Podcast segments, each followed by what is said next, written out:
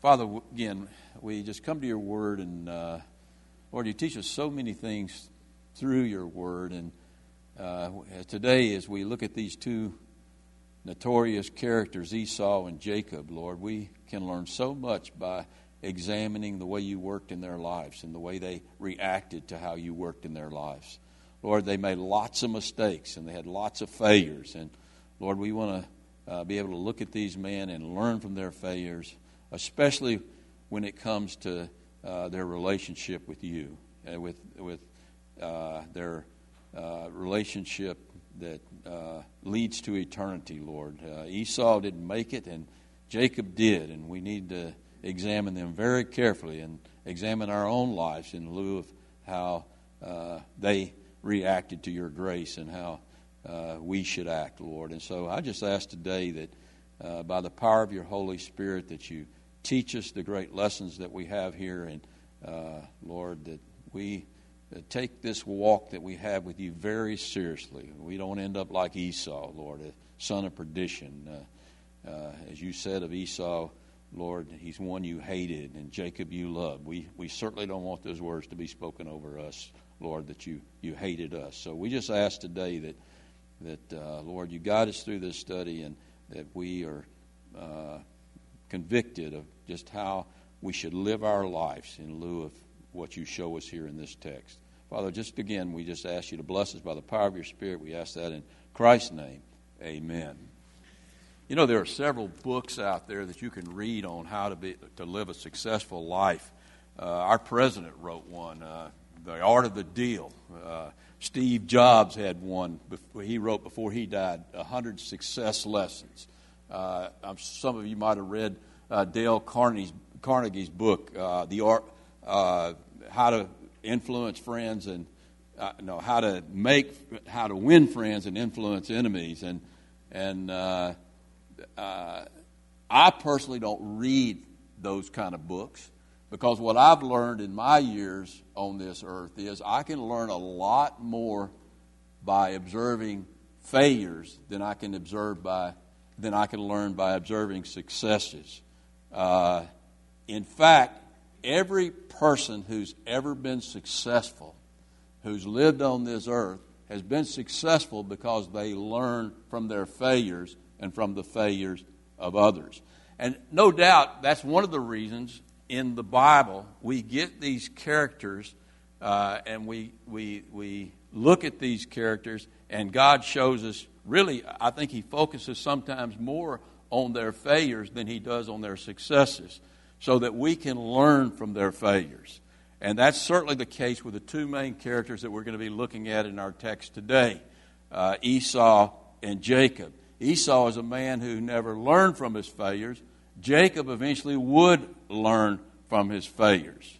So we're going to be looking at both of these characters today. We're going to look, finish looking up, looking at Esau, and then we're going to begin to look at uh, what happened the rest of uh, Jacob's life and and how it took God a long, long time to to to do it, but He did make turn Jacob into Israel, a, a spiritual man, and again Esau uh, became a son of perdition. So, so there's a lot to learn from both of them. So we want to look at that. But let's let's set the setting first, where we left off last time.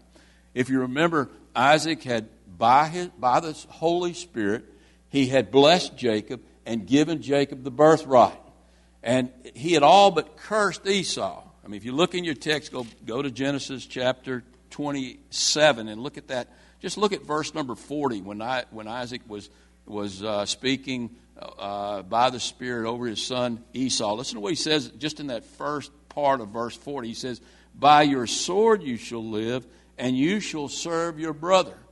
Now, I don't think there was any worse of a word that Esau could have heard than the fact that he was going to have to serve his brother because he despised his brother and he didn't want his brother lording over him. But that's the prophecy that was given to him by his father Isaac, and Isaac spoke those words by the power of the Spirit. And so Esau is upset and he gets mad, and so he plots to kill his brother uh, Jacob.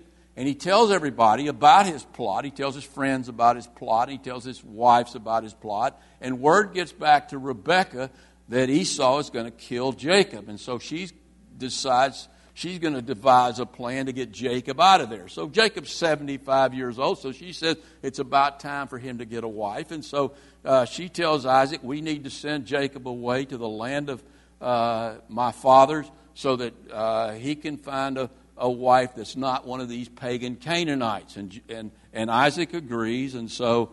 Uh, uh, she felt that, that, you know, once he went, made that long trip to get the wife, and then Jacob came back, that, that uh, Esau's anger would be abated and everything would be okay. So as we pick up in verse number 1 of 28, uh, Isaac and uh, Rebekah are about to send Jacob away. And so Isaac calls uh, Jacob in before he leaves, and look at verse number 28, verse number, I mean, chapter 28, verse number 1.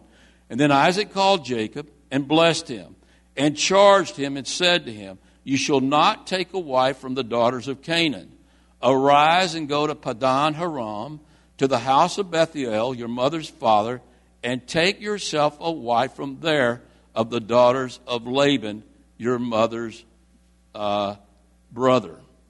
So it's really strange to me that they waited till Jacob was 75 years old to try to find him a wife. It's really kind of surprising that he hadn't done what Esau had done and taken a wife from the Canaanites. But who's in control of all this? God's in control of all of this. Even though uh, Jacob isn't even saved at this point, God is in control of his life. You know, if you're a child of God, now you might not even be a child of God know that you're a child of God yet. But if you're a child of God, uh, the Lord doesn't wait until you're saved to exercise His providence over your life. And that's a really good thing. Because I look back over my life uh, before I was saved, and I can look back and I can see the hand of God working in my life. He only let me go so far in my uh, depravity, so far in my evil works, that they didn't destroy me. Otherwise, they would have destroyed me and I never would have been saved. And so God has to exercise His providence in our life long before we're saved. And that's what He's doing in, in Jacob's life, even though you can be sure that Jacob is not saved at this point. It's going to be a while before he gets saved. Uh, now, so we come to the next few verses, and what's going to happen here, the Spirit of God is going to come upon Isaac again, and he's going to speak a blessing over uh, uh, Jacob, and uh, uh, that's kind of strange to me because here's this guy who all he wanted to do was speak a blessing over Esau, and now he can't do anything but speak a blessing over Jacob. So we see real clearly who's in charge of all of this, and it's the Lord. So pick up with me and let's read uh, the next the next few verses and listen to what the blessing that he speaks. He says, "May God Almighty bless you." And make you fruitful and multiply you, that you may be an assembly of peoples, a nation of peoples, and give you the blessing of Abraham to you and to your descendants with you, that you may inherit the land in which you are a stranger, which God gave to Abraham. So, every bit, if you read that prophecy and you study that prophecy, every bit of that prophecy was fulfilled to the T and it's still being fulfilled to this very day in which we live.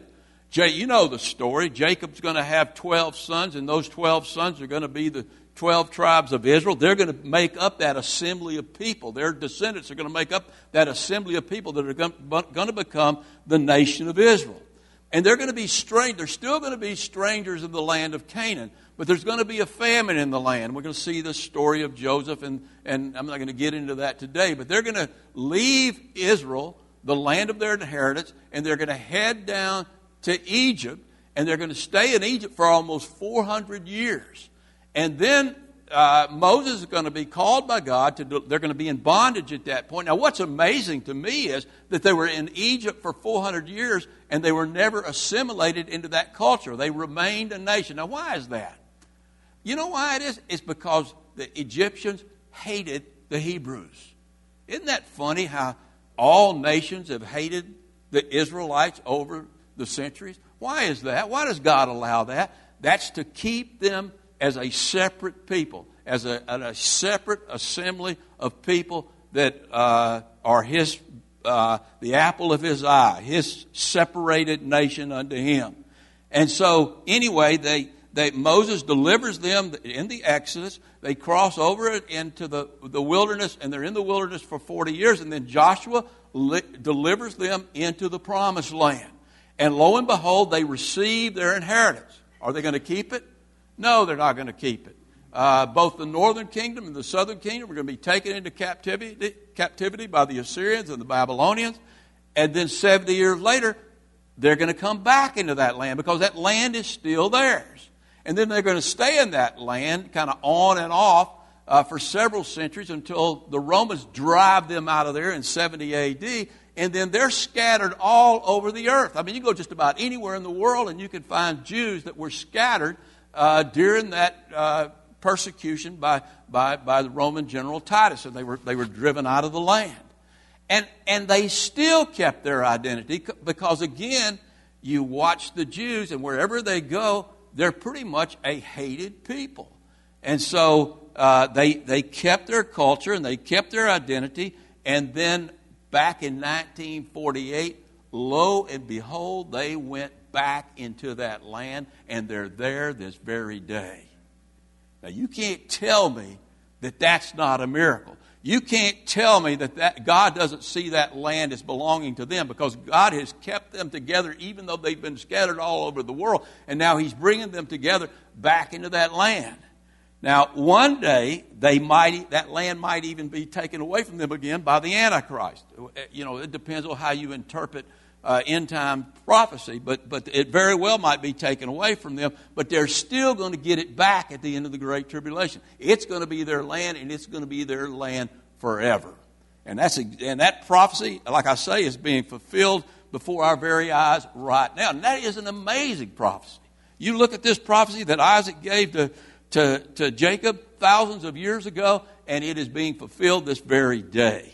And I'll tell you why it's fulfilled because God cannot lie. And the covenant that God made with Israel is an everlasting covenant. Let me just read you, and I've read this passage several times whenever we hit a, a passage like this, but let me read you read to you from Psalms 105. Listen to what, he, what the Lord says.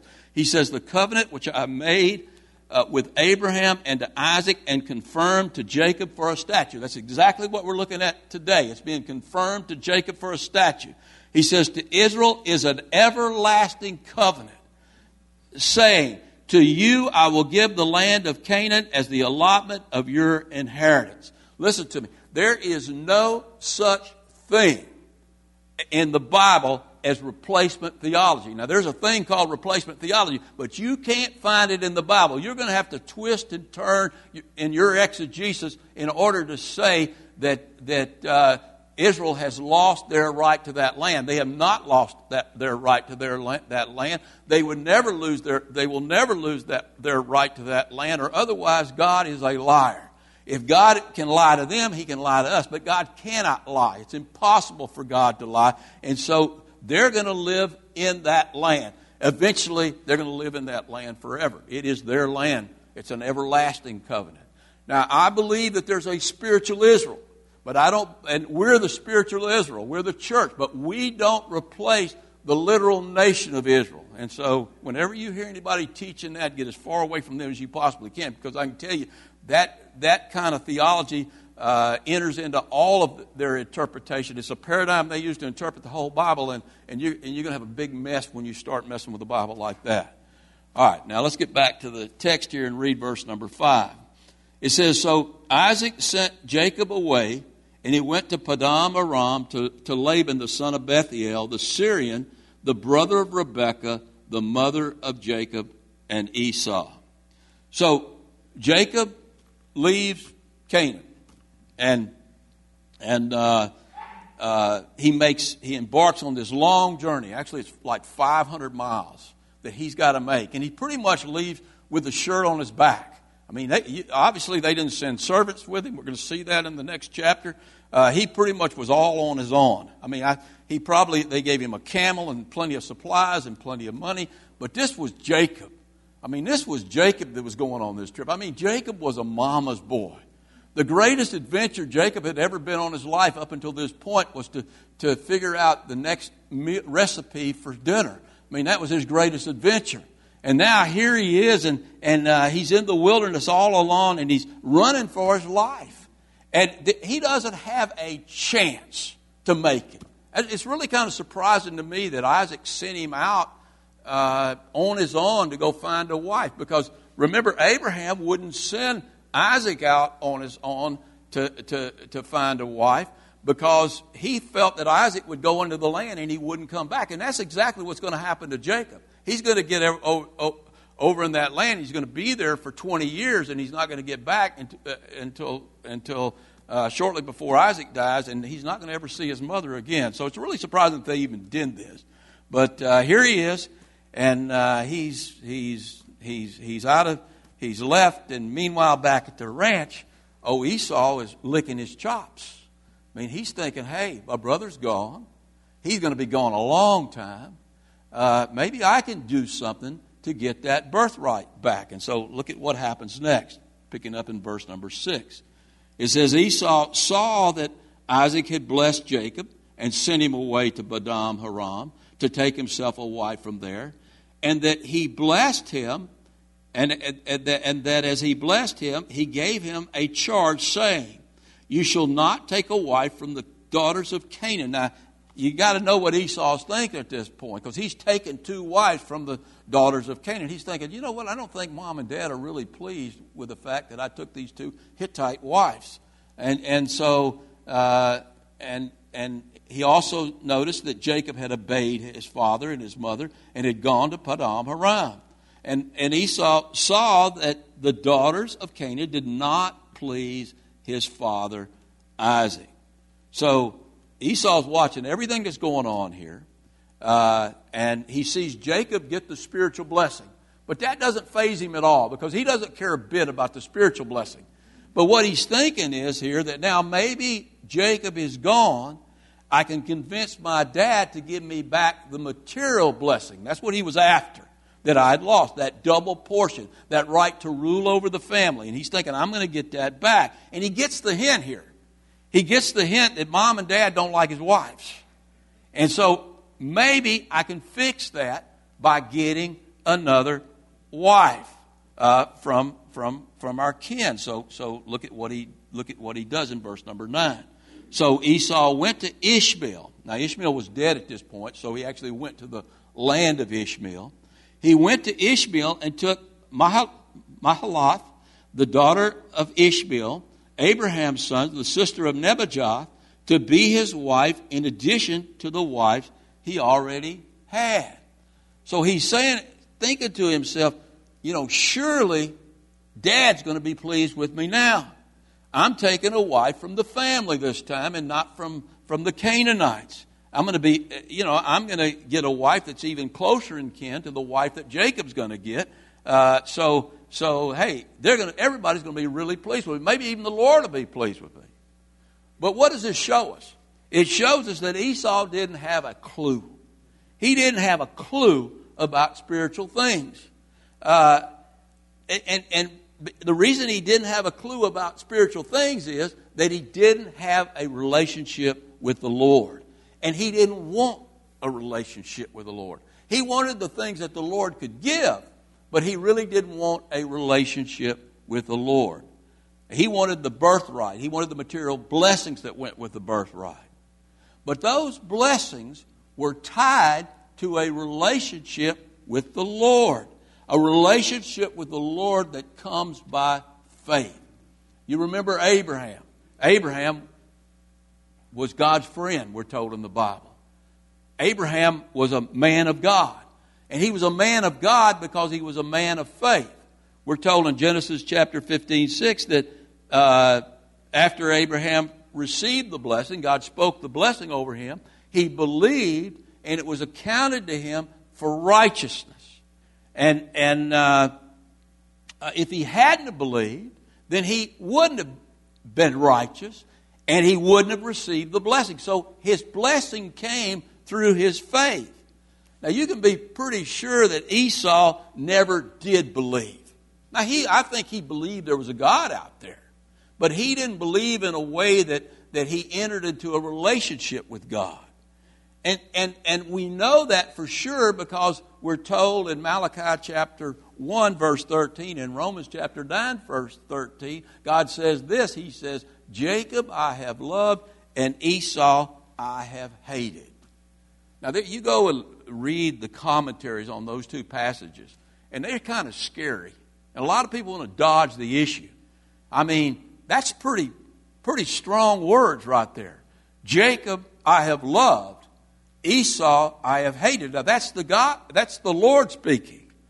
And, and that's kind of scary. And, and so some people kind of water that down, and what they say is that's just another way of saying that, that Jacob was chosen and Esau wasn't chosen. That's, that's a way of putting it into human terms. I don't agree with that at all. Jacob was chosen and Esau wasn't chosen, but the reason Jacob was chosen and Esau wasn't chosen is that God is omniscient, that he sees the future, that he knows all things. And he knew before Esau was born that Esau would never want a relationship with the Lord. And that he would profane himself and trample underfoot the spiritual blessings that God was willing to offer him if he would have received God through faith, if he would have believed in God through faith. And so uh, the Lord also knew that Esau wasn't going to wait on the Lord to have to, to marry his wives, that he would take wives from the Canaanites. And what was that going to do to the blessing? That was going to destroy the blessing because what would happen, the, the children of Esau would be raised among the Canaanites and, and they wouldn't be a separate people. They would be a profane and pagan people, just like Esau was and just like the Canaanites were. And that's exactly what happened. And that's why we don't hear anything after we get this last genealogy of Esau, we don't hear anything about their children again other than the trouble that they make as the Edomites. But the Lord also knew, and this is what's really surprising to me at this point. If you were just reading this and you didn't know the rest of the story, I would look at this and say, well, what about Jacob? I mean, why would he love Jacob? Well, the Lord knew before the foundation of the world that Jacob one day would walk with him by faith and that he would become Israel, which means prince with God, that he would walk with God, that he would have a relationship with God. And the Lord knew it wasn't going to be easy, it was going to be really hard work, but one day God could bring Jacob to a point that he had faith and to a point that he truly loved the Lord. And because he loved the Lord, the Lord loved him. You know, the Lord knows every one of us in here. He knows how every one of us are going to turn out. We still have a choice, but He knows what choices we're going to make. He knows those people who are going to seek Him by faith because eventually they're going to be brought to a place where they truly love the Lord. They love the Lord more than they love the blessing. All Esau could care about was the blessing. He didn't care about the Lord. All Jacob could care about this, at this point is the blessing, but one day he's going to truly care about the Lord. And God knows. He knows. He knows those of us that, that, that one day He can work in in such a way that we'll truly care about Him, and then He begins to exercise His providence in our lives from the very moment that we're born. And that's why those of you have been, who, have, who have gotten born again and you look back at those times before you were born again, you can look back and you can say, Man, I see where God worked in my life here, and where He worked in my life here, where He worked in my life here, and wow, now look at how He works in my life. I see it every day. And, and, and if you don't see God working in your life at all, maybe you need to question yourself because everybody still has a choice. History's yet to be made. We talked about that a few weeks ago. You still can get saved.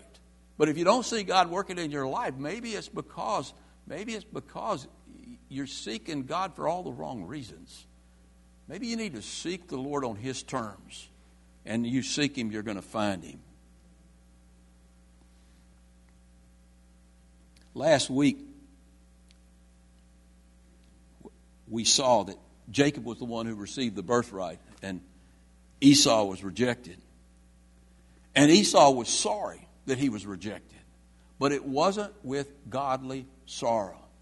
I mean, Esau wasn't even thinking about repenting here. He was just trying to fix things on his own. And, and so he, what godly sorrow does, it produces really what we can call godly repentance, where you truly are sorry for the way you've acted towards God. And you truly want to change that. you truly know that you're a rebel and you don't want to be a rebel anymore. You want to submit to God. But, but, but, but uh, God knows that's going to happen with Jacob, but, but it's, it's never going to happen with Esau. You know, I asked the question last week what should Esau have done when he realized that he had lost the birthright? I mean, what he should have done would have been to, instead of weeping before his father and crying simply because he lost the material blessing, he should have wept before the Lord. Instead of wanting to kill his brother, he should have wanted to really die himself. You know, I mean, look at me. I've been rejected not just by my father, but more importantly, I've been rejected by God. I'm going to tell you what, I don't think a, there could be a worse place to be in your life than to be rejected by God.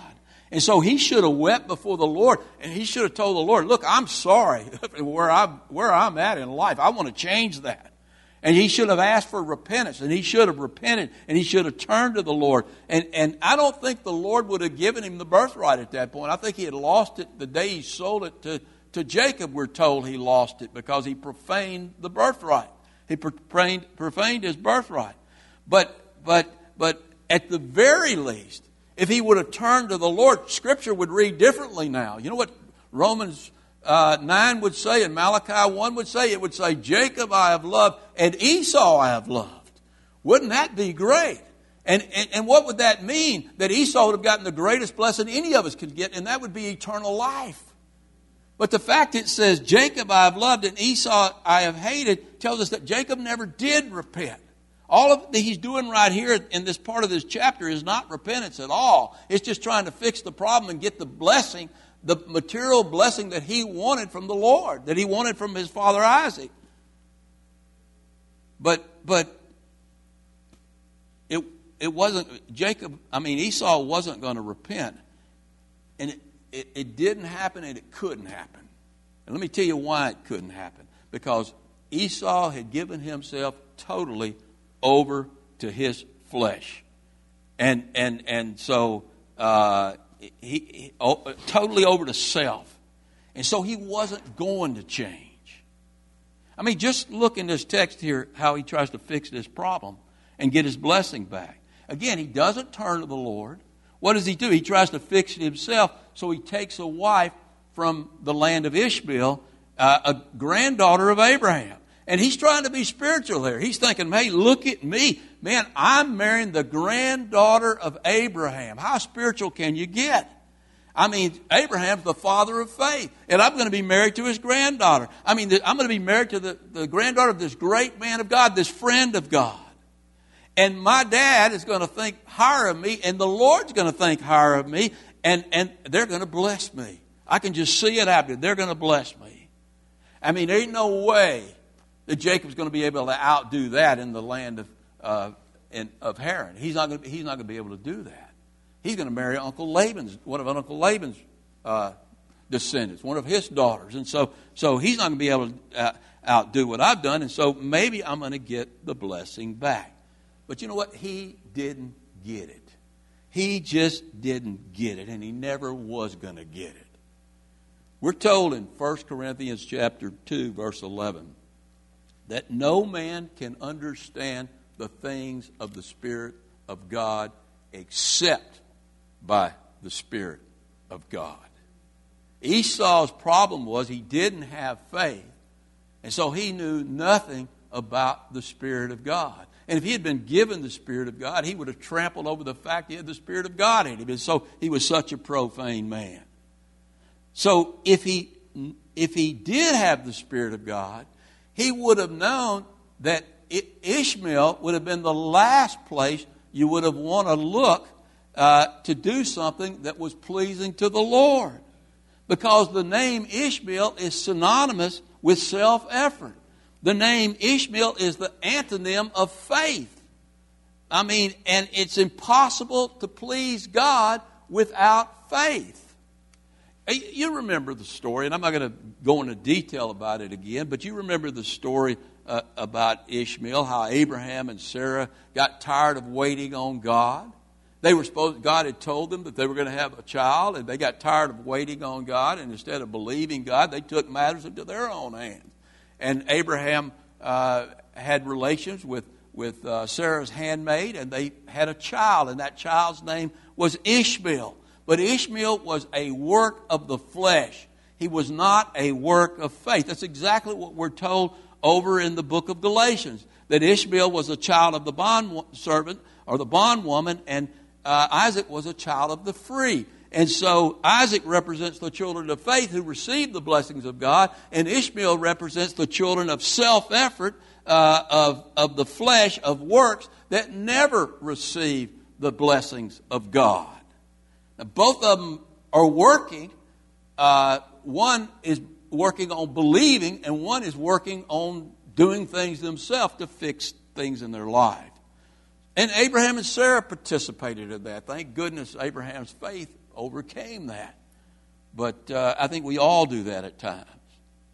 So here was Esau, and he's trying to get himself uh, out of this pit he had dug when he had taken these two Canaanite wives, and his parents didn't like those wives, and he's thinking now, seeing they sent Jacob off to get a wife from Padan Aram, then, then uh, they don't like my wife, so I can fix this by getting a wife from Ishmael.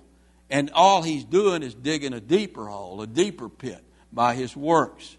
Uh, what he was doing was uh, removing himself through what he was doing here. He was removing himself further and further away from the blessings of God because he was moving himself further and further away from faith, which meant he was moving himself further and further away from the Lord. Now, as we finish up here, that's a trap that we all can fall into if we aren't careful. A trap a lot of people in the so called church have fallen into. A lot of people who were born again have fallen into. Same trap Abraham and Sarah fell into. Whenever we take matters into our own hands in order to try to speed up God's timetable or in order to try to earn blessings, the blessings that only come by grace, all we're going to do at the very least is make a big mess of things. But at worst, at, at worst, what we're going to do, like Esau, we're going to contribute to our own eternal doom. That's what Esau was doing here. He was, he was just digging the pit deeper. He was profaning himself even more. And, and that principle applies to all types of blessings, really all the blessings that God wants to give us. They come by grace, and we get that grace through what? Through faith, not of works. And that faith is a gift of God. That's where our blessings come from. And I, I, think the most important blessing, it should be the most important blessing to all of us, is the blessing of salvation and sanctification. I mean, this idea that, that, that, that we can be saved, that this gulf that is, is exists between us and God because of our sin can be breached. That somehow we can have a relationship with God, that somehow we can live with God forever.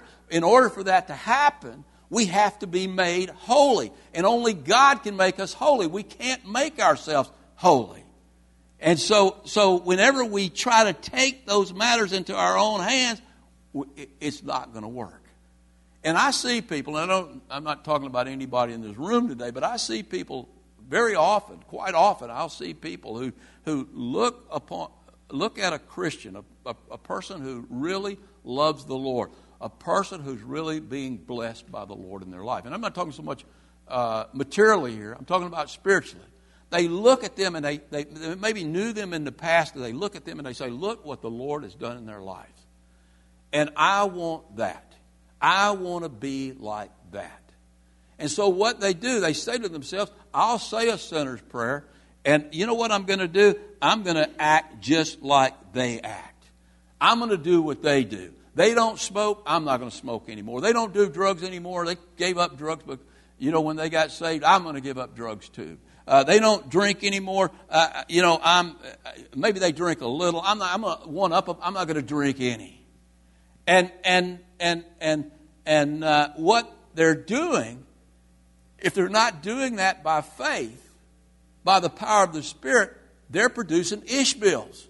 They're trying to fix their life on their own. Those are nothing more than works of the flesh. Listen, the reason a real Christian exercises discipline and temperance, the reason they do isn't to be blessed. They do it because they're blessed with the Spirit of God. There is a big difference right there. That's why Paul could say in the book of Romans, and he said also in Galatians, that by the works of the law, no flesh will be justified. Listen, we don't live righteously to be justified. We live righteously because we are justified.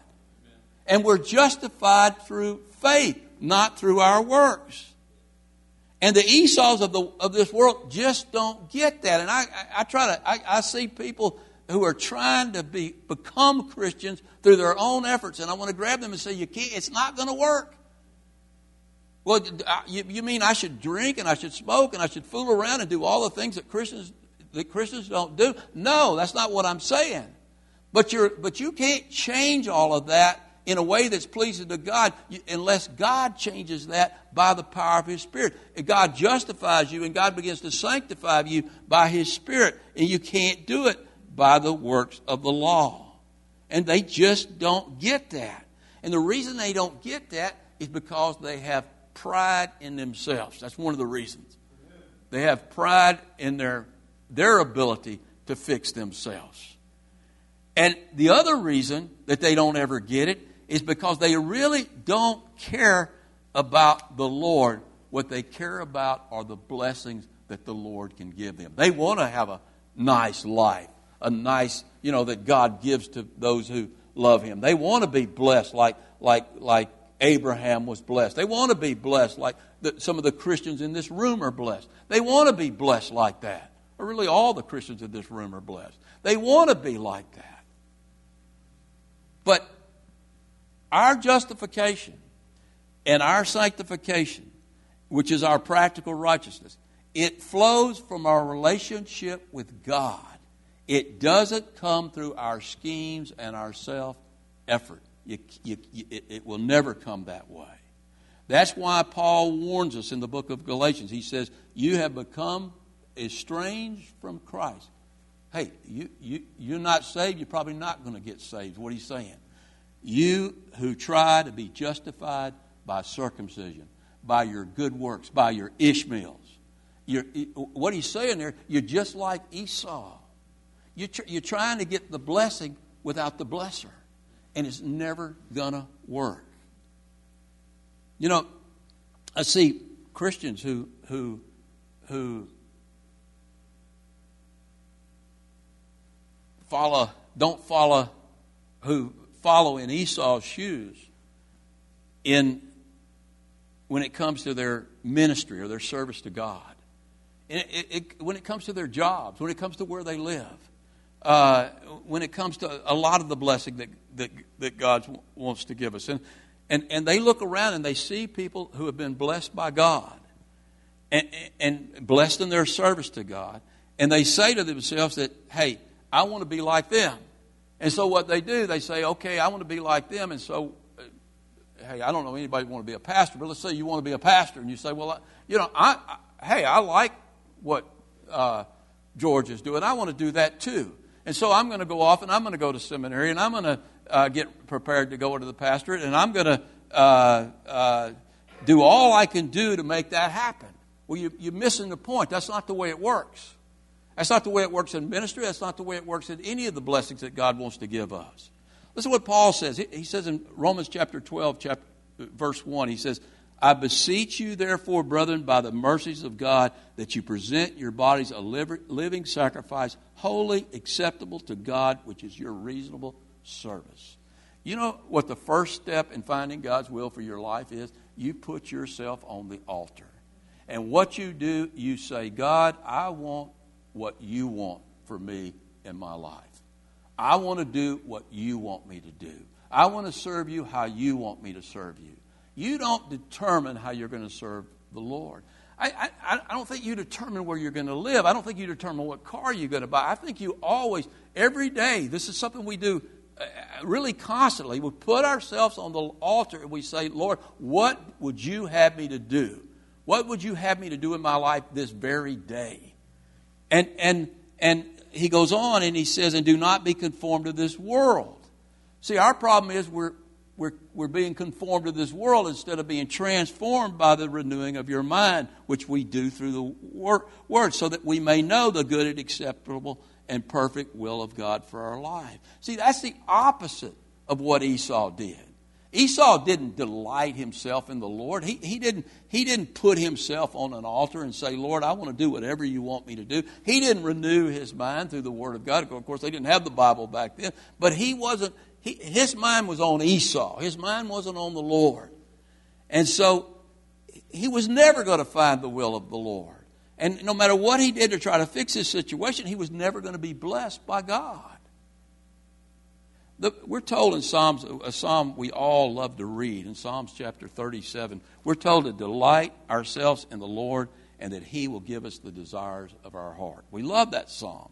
But it goes on and it says, in that psalm, it says, rest in the Lord and wait patiently on Him. Now that tells me if I delight in the Lord, I'm going to get the desires of my heart. But I've got to wait on the Lord and I've got to be patient waiting for Him to give me what He wants to give me. I can't take matters into my own hands. And see, that's exactly what Esau didn't do. He didn't desire the Lord. And he was unwilling to rest and wait on the Lord, and so he missed the blessing. And I think that's the reason many of us aren't blessed as God would like to bless us. Because we're like Esau. I'm not saying you're not saved. We can be like Esau and be saved. But we delight a lot more in the things of this world than we delight in the Lord. And we don't love Him enough or trust Him enough to wait on Him. And, and, and, you know, it's faith and trust and endurance and long suffering that really measure our love for the Lord. I mean, it, all of us love the Lord when we're getting everything we want when we want it. But love says, I'll, I'll trust you. Love says, I believe you. I believe your promises. I'm going to wait on you. I'm going to wait on you, Lord, because I love you, Lord, and I know you love me. And, and so, what a lot of us end up doing because we don't wait on the Lord and we delight more in the things of this world than, than we do in, in the Lord, a lot of us end up going out and marrying Ishmael's daughters. Not literally. But we do go out and try to make our blessings happen through our own self effort, and we don't do anything but make a mess. Let me give you a, a specific example that applies to our spiritual lives. I think the greatest blessing any of us can have as born again believers is to be filled with the Spirit of God. That is the greatest blessing. If you don't want that, I, I even wonder if you're, you're born again. Because I, if you're filled with the Spirit of God, you can face any situation in life with victory. You know that when you're filled with the Spirit of God, God's going to come through for you in His time. You, you know that and you have power to, to face life. And so, so we want to be filled with the Spirit of God. I mean, all of us, if we're born again, want to be filled with the Spirit of God. But I got to tell you, and I, I, I put myself in this category, most of the time, we're not filled with the Spirit of God. Why is that? Why are we not filled with the Spirit of God? I, uh, first of all, because we delight so much in this world. Look, I, like I said last week, I get it. We're material beings. We live in this world, and we, we, we like material things, and God blesses us with material things. But when those material things come between us and our relationship with God, there is something wrong with that. And that's happened in a lot of our lives. It's happened in my life. And there's some things that sometimes I catch myself delighting in a lot more than I do in the Lord. And I can't expect to be filled with the Spirit of God. God wants to not only fill us, He wants to baptize us, immerse us in His Spirit. He wants to fill us in such a way that hey, we just full of joy and full of peace, and, and, and we can walk in victory uh, all the time. Few of us do. Instead, you know what I see Christians do? We try to drum up our spirituality. We try to fix it on our own. We're like the prophets of Baal up on Carmel. We'll cut ourselves and jump and sing and do all sorts of stuff to try to get the Spirit of God to come down on our lives, and it just doesn't happen. And when it doesn't happen, and we see other people who are filled with the Spirit of God, you ever go in a room with people and you pray with them and they're all filled with the Spirit of God? You're not going to find many places where you're going to do that. But you ever do, you, even if you're not, you got to act like you are. You're going to be embarrassed. But that's terrible. That we sometimes have to act like we're filled with the Spirit of God. I mean, and I think some people have even deceived themselves into thinking they're spiritual when they're not spiritual. You know, the Bible's got a word for that kind of self effort. What, what is it called? It's called hypocrisy. I mean, I've gone into churches where, where you go in and everybody's speaking in tongues, which is not biblical, by the way. It's supposed to be done in, in order. And I wonder how many people in there, and I'm not their judge, and I don't sit there and say this guy's not, and this guy is, and this guy isn't. You know, I don't do that. But, but I wonder in that group of people, how many people are really filled with the Spirit? And how many of them are acting and imitating tongues that they're hearing from somebody else? And whenever I hear these churches where they have courses in teaching you how to speak in tongues, I say right away, you know, you're, you're, those are Ishmaels. You're marrying the daughter of Ishmael. That's not spirituality at all. And then sometimes I pray with people, and man, they, they I'm not going to name any names, not in this church, it would never happen, but I have prayed with people before, and man, they sound so spiritual. They sound so spiritual. They sound like they're really on fire for the Lord. And then they go out, and they're no more spiritual than my cat is. And, and, and, and that's hypocrisy. They're actors, they're hypocrites. Look, you know, you know when you're filled with the Spirit of God. You know when you're not filled with the Spirit of God. And I, and I think if most people in this room were honest, th- this very moment, we would say we're not filled with the Spirit of God. So, what should we do if we're not filled with the Spirit of God? Let me tell you what we should do. We should fall on our face and confess the fact that we are almost spiritually dead. That we are nothing but a flickering flame. You know, God takes a flickering flame and turns it into a fire. And, and and we got to repent. We've got to, we got to come to the Lord with godly sorrow, and we've got to repent. And we've got to, how do we repent? We begin to delight ourselves in the Lord instead of delighting ourselves in the things of this world. And we beg the Lord to fill us with His Holy Spirit. Lord, please. We can't fill ourselves. We can't be spiritual through our own self efforts. We need your help. And then we wait on Him until He fills us. And I guarantee if we follow that process, He will fill us in His time, and we will be blessed with the greatest blessing He has to give us.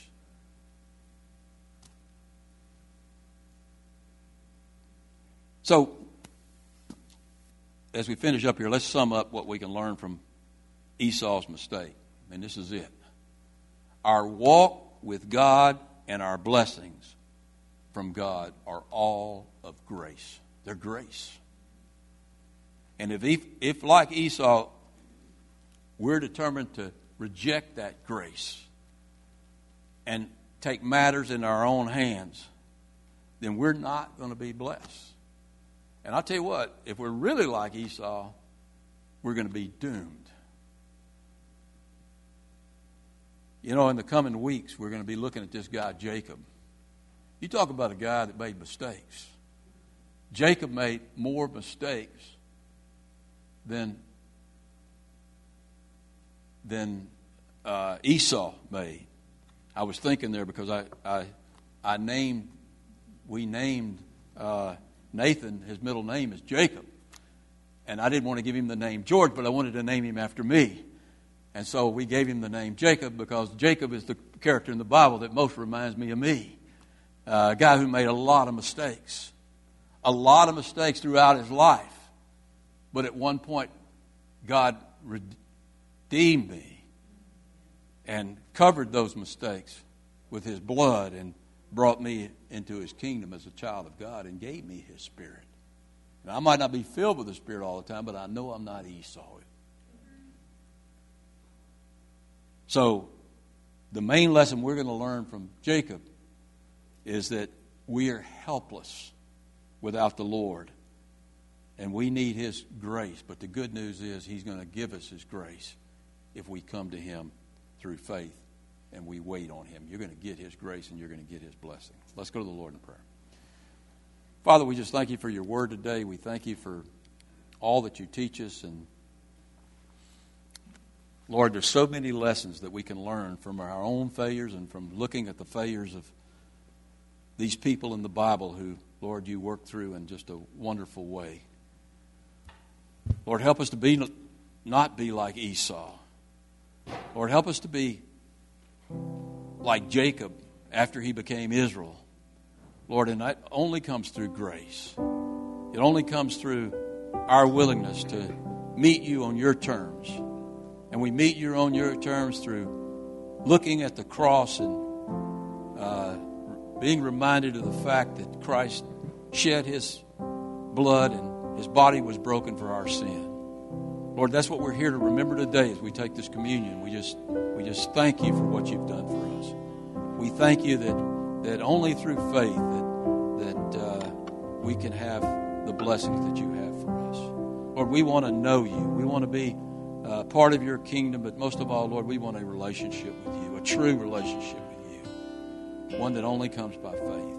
Lord, I ask you to bless us today and bless this communion. And we, we thank you for your goodness to us through Jesus Christ. It's in his precious name I pray.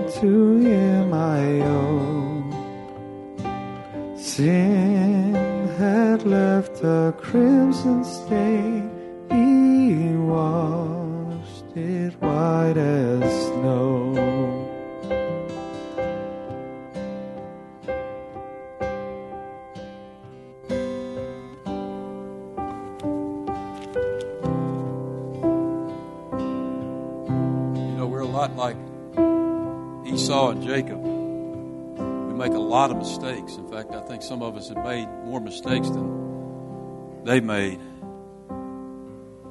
But what's the greatest lesson lesson that we should learn from our mistakes.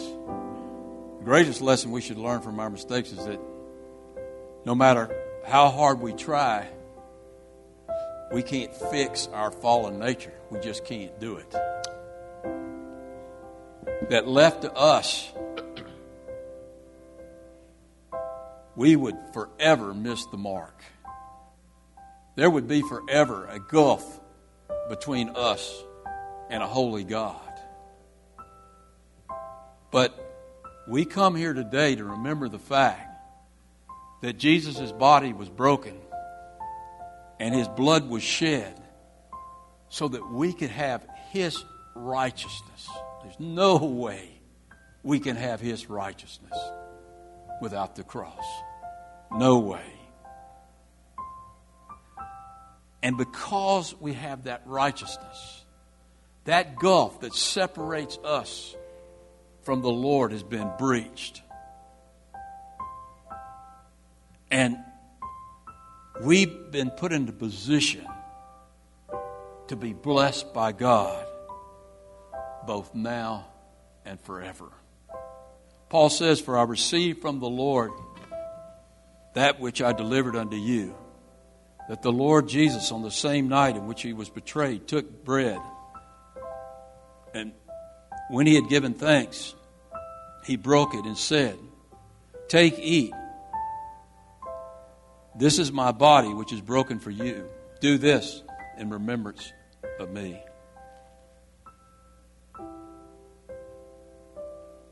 In the same manner, he also took the cup after supper, saying, This cup is the new covenant in my blood. This do this do as often as you drink it in remembrance of me. For as often as you eat this bread and drink this cup, you proclaim the Lord's death until he comes. Y'all want to stand and we'll close in a song.